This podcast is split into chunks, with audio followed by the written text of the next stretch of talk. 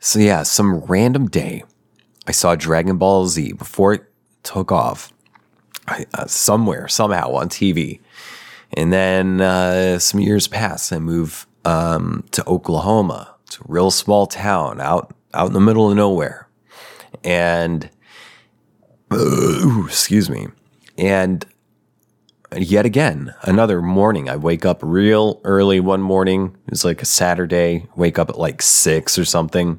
Just naturally woke up, went to the living room, uh, turned on our, our little CRT, a cathode ray tube television. Well, that's more the closing sound. It's kind of hard to emulate the turning on sound turn on the TV, uh, and it's on. I think I go over to maybe like UPN because sometimes in the mornings, if you get on early enough, they would show cartoons, and before that, they would show like kind of more like adult cartoons, like um, uh, Cartoon Court, whatever the fuck it was called. Uh, the people who made uh, home movies and then later Bob's Burgers, um, they had some show Science Court it was this show called Science Court, presented in Squiggle Vision. I would like hop on and watch that um because that stuff it entertained me. But this one morning and i think it might have been on upn i turn on some show and it's another like a japanese animated show. And just the artwork is so fucking cool. I have no idea what was going on. It was like some kind of sci-fi thing. It seemed like there was it was like a black and white scene with like streaks of red for blood or whatever. And these people were on these like floating things, and there was like this chase through uh, tunnels in the sewer. And I was like totally into it. I had no idea what the fuck it was. And then years later, uh, we got um, uh, satellite TV, and uh, we never had like the the paid you know, premium channels like Cinemax or anything like that. But once a year, there would be like a, a free week of Cinemax, Starz, Showtime, HBO. And I don't remember ever seeing this on HBO, but on some of the others like Starz and Showtime, maybe they would have like a random thing in the wee hours the wee hours of the morning when no one else but yours truly was awake uh, and they would have a little anime block showing like Macross Plus or something like that. And I would, uh, I had a VCR, so I would record those and just watch those over and over and over. And, uh, you know, I'd play on the Sega Dreamcast. I'd play this game called Shenmue, and it starts out you're in Japan and all this sort of stuff. And I started eating with chopsticks really early. I've always liked Asian food, that kind of shit. Um, and then, you know, it, it never occurs to me. It just continues. I keep, you know, trying to watch access or trying to watch anime. There's more access to anime now than there's ever been, which I think is great. Um, um, and, and, unfortunately, there are a lot of people and people I've been in relationships who just roll their eyes in anime. Uh, and it sucks that they are unwilling to give a chance to that medium because there's a lot of really, really good stuff. Like genuinely good stuff. I say like on par with prestige TV, like Sopranos and shit like that. Um, and yeah, it's its own thing. Um, it has its own characteristics, but there's a lot of amazing, amazing storytelling and artwork, uh, stuff that is really enriching that people are missing out on just because they're like, ew, anime? No. And it just, that sucks. I think that sucks, but maybe it's for the best because maybe if the normies did get into it, uh, they would ruin it. They would ruin it. So I guess gatekeep, gaslight, girl boss, uh, keep keep weeb shit special, keep it weeby, I guess.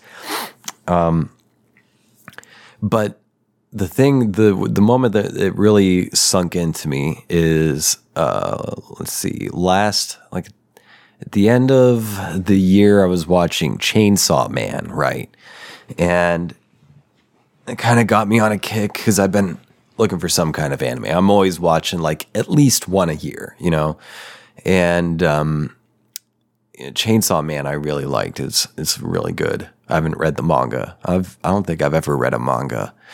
Never had access to them before, and just never got around to it ever since. Um, but at the end of December, around the end of 2022, I finished the Mass Effect trilogy, and I was like, I need a game now. I'm having fun playing games again. Uh, I mean, I'm always playing games. Just sometimes I play more than than others, uh, but not not to an extent that it's a problem. Um, but I picked up this game called Persona Five, and it's like a it's a Japanese JRPG, and it's like a silly.